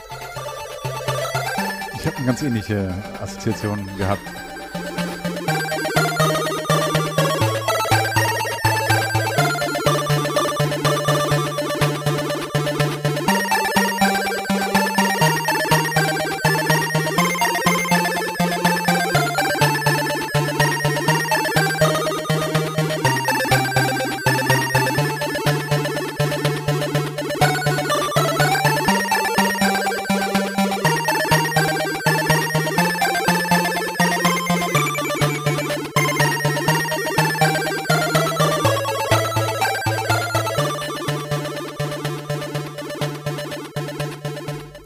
Das war jetzt ungewohnt von Philippe. Ja. Ich habe jetzt die ganze Zeit gewartet, dass der Track so aufgeht und so ein modernes Stück wird. So, so Dubstep.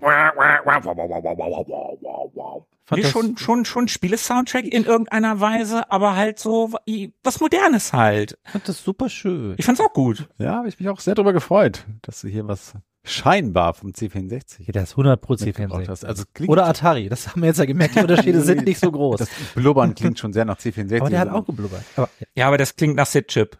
Aber ich werde irgendwie den Verdacht nicht los, dass es ein modern, also dass es sowas Neueres ist, dass es auf C64 macht. Vielleicht hat Philippe auch wieder was eigenes reingeschmuggelt. Das hat er schon mal gemacht, das Schwein. Ah, das muss ich bald mal wieder machen. Ja, also es ist schon eindeutig C64 für mich. Ja, ja, auf Aber jeden Fall für irgendwie mich habe ich das Gefühl, das klingt zu modern, zu komplex irgendwie, als hätte man das heutzutage Hm. auf Schön. dem Gerät umgesetzt. Nö, gut, es gibt ja noch moderne C64-Spiele, ne? Es gibt ja heute noch Leute, die darauf Musik machen. Also warum denn nicht? Grüße da an Ben Dibbert vom Nerdwetten-Podcast, ne? Oh ja. Das war bestimmt Rob Hubbard oder sowas. Der hat doch die schönsten C64-Sachen gemacht. Ich wollte die ganze Zeit sagen, das ist doch bestimmt Bubble Ghost, weil das so nach Blubberblasen klang und ich habe so gerne Bubble Ghost auf dem Atari gespielt. Aber das ist es nicht. Und ich fuck, ich hatte eben einen Titel im Kopf. Verdammt, ich wollte doch wirklich straight on sagen hier, es ist nicht Flimbus Quest, es ist nicht Bubble Ghost. Und, könnte das Whistball sein? Das klingt so wabbelig, blubberig, aber ich glaube, Whistball hat, ja, ich, die hat so äh, theoretisch tolle Musik, die ich aber nicht mag, aber das habe ich, schade, ich kenn's nicht. So, um das auf den Punkt zu bringen. aber ich finde, ich mag ja so, Se Sebo bleibt sich treu. Ich kenn's nicht, redet aber fünf Minuten. ich rate mal ins Blaue, es ist nicht Alley Cat. Ich ich sage einfach mal, ausgezeichnet. mein Plan ist aufgegangen, alles komplett in Verwirrung zu stürzen. Hm. Ja, genau. Ich habe versucht, auf C64 zu machen. Das war die einzige Absicht, die dahinter stand. Und ich habe Tobi nicht linken können. Es ist unfassbar, dass er da so ein unglaublich Aha. feines Gehör für hat. Und ich dachte schon, du wüsstest, also du hättest meine Gedanken lesen, weil du fragst, was für eine Kombi ich mitgebracht habe. Denn die Kombi ist zur einen Robocop, zur anderen Terminator von 93, basierend auf der Comicreihe, die es irgendwann ja, mal ja, ja. gab. Ja, da wäre ich nicht drauf gekommen. Nein, niemals. Okay. Auf dem Master System. Und da habe ich absolut gar nichts zugefunden. Deswegen werde ich nicht wirklich viel darüber reden. Also knapp weniger als das, was Sebo gerade erzählt hat. Moment, das ist ein Master-System-Spiel? Master System, genau. Krass, das klang überhaupt nicht wie das Master-System. Krass, oder? Ich habe so viele Master System Songs mir oder Stücke mir angehört, um sicher zu gehen, dass das wirklich nicht nach Master System klingt. Ganz kurz, können wir das ab jetzt mal Meistersystem nennen? Me- Meistersystem. Von mir aus gern, ich mag's. Seht nur das Meistersystem. Ja. Klingt so ein bisschen wie das, was Meister Eder anwenden würde. Auf- Sagen wir aber auch die- Holzwerkbank. Die Megafahrt. Ja, und den, den Traumwerfer. Und die Spielstation. Ja. Und die Entstehungsgeschichte. Genesis, ja. ja. Oder die Megafahrt. ja. Oder der super Familiencomputer. Den Spieljungen. So, Philipp, Reicht. bitte. Das Lynx, wer ist das nochmal? Das ist ein, Rechts. ja, okay, sorry. Oh, du willst auch mit in den Podcast. Juhu. Als Ghostwriter. dann muss nur noch Philippe einen machen. Dann haben wir, dann sind wir wieder alle zusammen. Hm. So, Philippe, jetzt erzähl doch mal. Ich steig noch mal drauf ein, ja. Gibt wirklich nicht viel zu erzählen. Mark Cooksey, das habe ich rausgefunden, dass der das wohl geschafft hat, ein Master System wie ein C64 klingen zu lassen mit diesem Geblubber. Ich bin mir nicht sicher, ob er da nicht unterschiedliche Tonlängen beim Blubbern geschafft hat einzubauen, was beim C64 meistens eher sehr gleichmäßig klang, also dieses Trillern zwischen zwei Tönen, was sehr, sehr, sehr, sehr stiltypisch ist. Ob das bei diesem Stück nicht am Anfang schnell ist und dann mit der Zeit etwas langsamer wird, oder ich bild's mir nur ein, weil die Töne so ein bisschen ausklingen, also so Mhm. ein bisschen wie ein Anschlag Ich glaube, ich weiß, was du am meinst. Anfang und dann wird, der Ton leiser und das macht's noch mal ein bisschen organischer und nicht so super technisch trillerig. Das fand ich sehr nett dran gemacht. Die Melodie hat mir auch sehr gefallen. Mhm. Ja, klingt richtig gut. Ich hätte gesagt C64. Irgendwas hat mich gestört. Ich hätte gesagt, es ist vielleicht moderner interpretiert. Aber das Spiel kenne ich nicht und die Melodie schon gar nicht. Aber war geil. Ja, Ja, war Ja, cool. schöne Mir auch gut Melodie hat mir gereicht, deswegen habe ich es genommen. Ja, Nice. Und wie bist du drauf gestoßen? Indem ich nach C64 Stücken gesucht habe, Die nach Nicht- Master System klingen. nichts gefunden habe und dann einfach wild weitergewühlt habe durch alte Systeme. Aber was ist ja ein super obskures, also so super obskur ist das Spiel nicht, aber schon eher unbekannt. Fürs Master-System schon. Ja, also ist ja ein Wild Find. Also ich frage mich nur, wie, wie bist du vorgegangen? Also du sagst, ich will mehr wissen, Philippe. Ich glaube, dann bin ich einfach irgendwann auf Master System umgestiegen. Also beste Soundtracks für Master System Spiele und Ah dann, ja, okay. dann irgendwann in der Liste tauchte das auf. Es ist immer toll, wenn man sich durch 47 Stücke durchhört, dass ich jemand, nein, nein. Aber man kann dabei auch manchmal echt gute Treffer landen. Auf jeden Fall. Ich finde aber irgendwie immer die gleichen Listen. Oh nein, ich sehe schon, alle Videos sind angespielt. Ich habe das schon mal reingeguckt. Ja. Aber cooles Stück. Sehr schön. Ja, ich fand's auch richtig gut. Bringt auch voll diesen, diesen Techno-Roboter gegen Monster Alien Vibe rüber. Markus, Philippe, Schussfahrt ins Ende. Na gut. Fahrt ist gar nicht so falsch. ist ein Rennspiel. W wird jetzt gefurzt? Okay, du bist dabei. Der Joke war da. So, jetzt aber hier, Leute. Ich weiß es.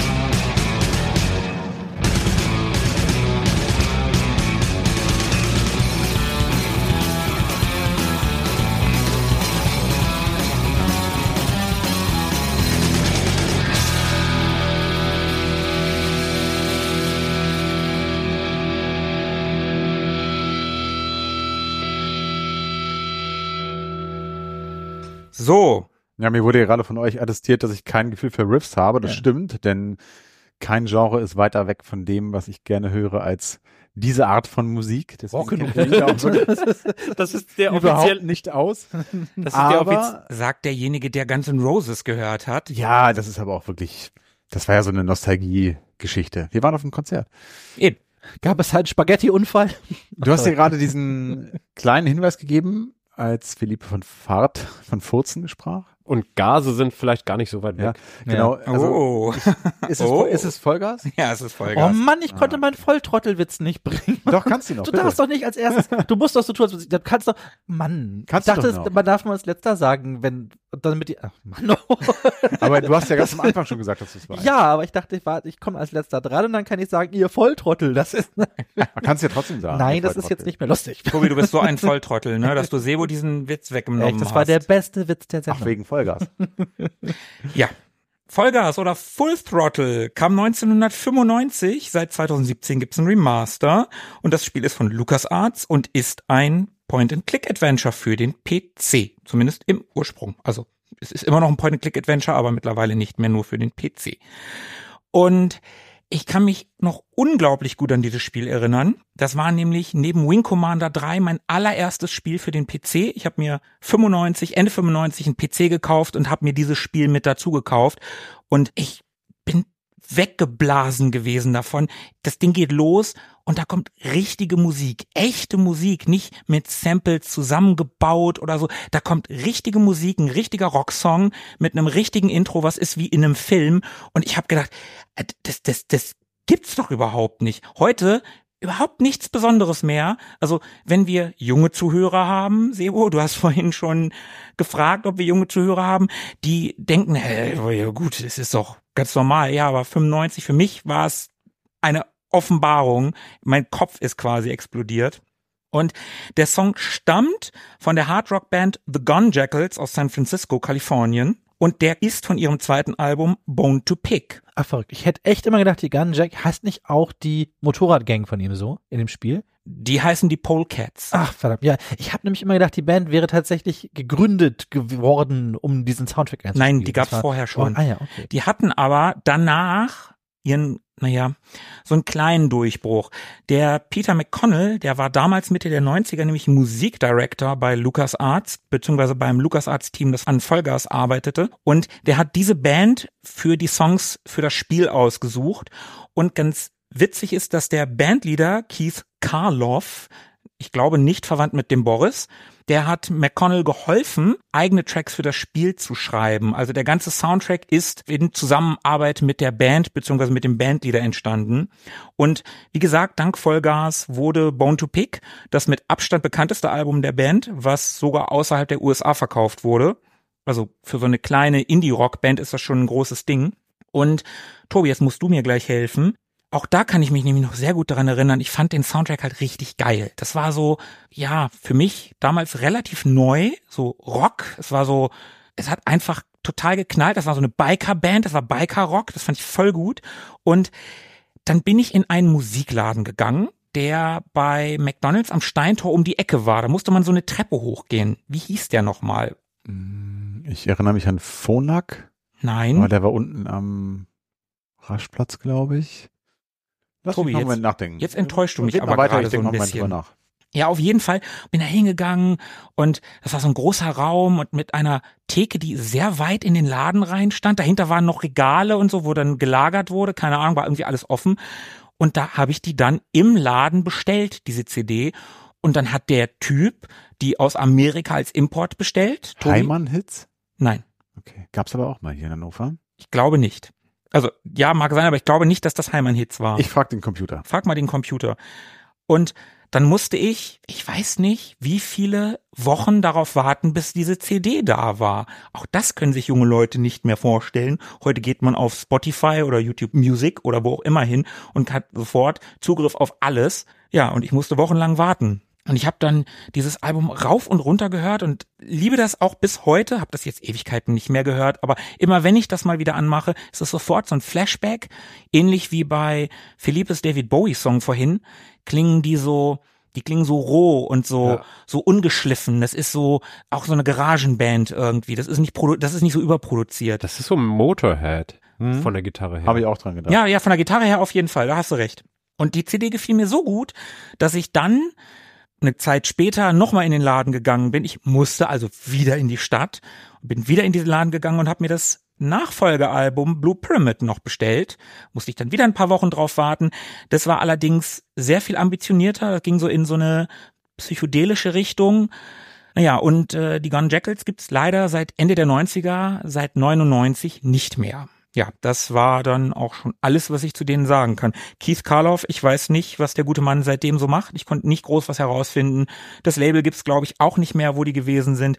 Also war nicht der ganz große Durchbruch für sie, auch wenn sie laut Wikipedia hunderttausende Alben von Bone to Pick verkauft haben. Für so eine kleine Indie-Band nicht schlecht. Mhm. So, Tobi, hast du schon was gefunden? Nee, ich bin dran. Unterhaltet euch noch mal ein bisschen. Okay. Ja, ich erinnere mich an Vollgas oder Full Throttle, Volltrottel, leider nicht so warm. Ich war da auch richtig heiß drauf und ich hatte das, glaube ich, auch nie komplett, sondern es gab damals diese PC Games Demo-CDs und da war eine, eine Demo mit drauf. Und die habe ich aber noch nicht mal durchgeschafft, weil leider klickt und rätselt man nicht. Man muss auch Motorrad fahren und sich dabei mit anderen prügeln oder hauen und deren Motorräder kaputt machen. Und das habe ich nicht geschafft. Ja, die, da ist die Steuerung, das haben sie nicht gut gemacht. Die wollten Action-Passagen in das Spiel einbauen und die sind denen nicht gut gelungen. Von den Action-Passagen abgesehen, es ist eines der leichteren LucasArts Adventures. Es ist auch eines der kürzeren LucasArts Adventures. Es hat aber eine coole Story. Es hat einen super guten Soundtrack und wenn du dir das Ganze im Englischen anhörst, also du bist ja vor allen Dingen, Sebo, du bist ja ein O-Ton-Fanatiker, da wirst du Mark Hamill hören. Der spricht nämlich den Bösewicht. ja, das in ist ja ganz was Neues für ihn. in diesem Spiel. Joker. Und im Deutschen wird der Hauptdarsteller, der Ben, der Boss der Polecats, wird von der, ich weiß leider nicht, wie der Sprecher heißt, von der deutschen Stimme von Ron Perlman gesprochen. Ah, ja. Das war für mich auch so ein Ding. Ich kannte schon Sprachausgabe, glaube ich, aber da war plötzlich jemand, den ich aus dem Fernsehen kannte, so eine richtige Stimme, so ein Synchronsprecher, nicht irgendwie so du hast so das Team und ja, komm du hier, du sprichst mal den Hauptdarsteller, deine Stimme geht, deine Stimme klingt nicht komplett kacke. Das war, war für mich so ein, das habe ich aber auch nicht lange gespielt, aber es war für mich auch so ein Aha-Moment, wo ich sowas mal erkannt habe. Da gab es dieses Spiel Outcast, was damals super technisch ambitioniert war, wo man so als Militärmensch in so eine andere Welt geschickt wird und die haben ihre eigene Sprache und alles, das hast du nicht gesehen. War damals mit Voxel-Grafik und ein ziemlicher Grafikbrecher und da hat die Synchronstimme von Bruce Willis den Hauptdarsteller gesprochen. Manfred Lehmann. Ja, und das war für mich damals auch so, what the fuck, das ist ja irre. Mhm. Hotshots Records. Hotshot Records oder Hotshots. Waren die nicht hier in Linden? In der Nordmann-Passage, das ist, wäre am Steintor? Nee, erst im Mai 2013 war das Plattengeschäft Hotshot Records von der Nordmann-Passage in die Herschestraße gezogen. Mehr Plattengeschäfte wird es ja nicht gegeben haben, ne? Ja, Hotshot Records. Ich glaube nicht, dass das Hotshot Records hieß. Aber gut, kann sein, ich weiß es nicht mehr. Ich habe alle meine CDs damals bei in Hildesheim gekauft bei GAM. Da gab es nämlich CDs und Lederwaren. das eine heiße Kombi war. Und eingelegtes. Gut, also es ist nicht so Tobis Ding, was ich, wie, wie er jemals auf Guns N' Roses kommen konnte. Er, er schließt sich mir null. MTV tatsächlich. Wie fandet ihr beide es? Ich mag das. Also ich finde das angenehm. Ich mag äh, so so Ga- Garagenrock so ganz gerne. Ja. Und ich finde, das ist also das erkennt man halt aus. Hat einen hohen Wiedererkennungswert. Total. Ja. Schönes Riff. Ich habe da irgendwie so eine Verbindung zu einem der Fighting Themes aus Final Fantasy. Oh, stimmt. Total. Ja, wie krass. Ja. Ach, witzig. Aber ja, das ist, äh, wa- was willst du mit sieben Noten und von denen schmeißt du die Hälfte weg, auch alles noch neu zusammenbasteln. Das ist halt so Blues Pentatonic Riffing. Da wird sich das eine oder andere ein bisschen wiederholen, wenn man was Cooles machen möchte. Und ja, es Shepard und Ballard, Hm. Motorhead oder aus äh, jüngerer, in Anführungszeichen, Zeit Jet. Oh Mhm. ja, Are you gonna be super. my girl? Ja. So, ne, so, so ein Sound, die, die Drums preschen so in Double-Tempo los und die Gitarre ballert einfach so durch. Das ist schön. Gefällt mir. Ja, das, das ist schön, das freut mich. Wenigstens zwei von drei konnte ich überzeugen. Naja, ich, ist jetzt nicht so meine Musik, aber ich finde schon, dass es gut zum Spiel passt. Und als du gesagt hast, Biker Rock irgendwie, das hört man da schon raus. Also ich habe jetzt nicht so die Ahnung von den vielen Subgenres, die es da so gibt, aber das klingt schon sehr nach Biker Gang und Mhm. Straße und so. Ich musste auch an Motorhead denken, unabhängig von Philippe. Insofern gar nichts dagegen. Was ich aber vor allem gut finde, ist, dass es unsere Runde hier schön abgerundet hat. Also das hatten wir jetzt noch nicht. Und irgendwie hat es ganz gut reingepasst. Wir Kann man mit wirklich Haaren im Wind in den Sonnenuntergang einen, einen reiten. sehr bunten Strauß heute. Ja, ich finde auch, das war eine, eine richtig schöne Folge. Ich finde, es gab keinen Ausfall. Ich fand alle Tracks durch die Bank gut. Mhm. Das war richtig, richtig schön. Also hat mir richtig viel Spaß gemacht. Ja, dann vielen Dank. Haben wir es mal wieder. Und wir haben es mal wieder, genau. Ja, dann haben wir es, glaube ich, mal wieder. Aber was sollten wir tun? Danke sagen. Erstmal Danke sagen, genau. Erstmal Wem sagen wir Danke. Danke? Na, unseren Zuhörern, dass die bis, Bis hierhin hierhin. durchgehalten haben. Und Danke, dass ihr uns ertragen habt. sagt uns doch, welchen, welche Tracks ihr am besten fand, auch wenn das hier kein Wettbewerb ist. Wer von uns hat gewonnen? Hat einer gewonnen? Wir können natürlich zukünftig auch drüber nachdenken, ob wir das mit einem Voting am Ende nochmal Uh, beschließen. fiese Nummer. Ja, wir haben ja gesagt, das Format ist flexibel. Auf jeden Fall. Lasst uns auf jeden Fall einen Kommentar da. Könnt ihr gerne bei Twitter machen oder auf unserer Homepage www.ewiggestern.de. Ihr könnt sehr gerne uns bei Spotify oder bei Apple Podcast bewerten. Ihr könnt uns natürlich auch anschreiben und sagen, hey, hört euch mal dieses Stück an. Also einen separat am besten. Wäre doof, wenn ihr den Hauptkanal anschreibt und dann sehen wir es ja alle. Wir raten ja gerne. Das stimmt. Jetzt würde ich mich nochmal fragen, was Philippe sagen würde. Oh, alle gucken Philippe an. Alles ist ganz gespannt. Ich leite nochmal so ein bisschen ein. Wir hören uns in 14 Tagen und äh, Bis dahin. Mhm. Just push play für gute Musik. Ja. Also mit anderen Worten, bleibt dann drin. bis dahin. Auf Wiedersehen. Ciao. Ciao. Mögen die Retro Boys mit euch sein. Immer.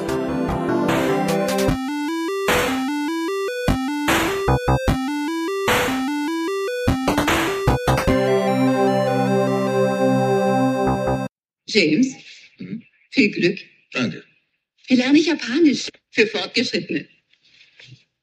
Du vergisst, dass ich in Cambridge Sprachen studiert habe. Das gedankt.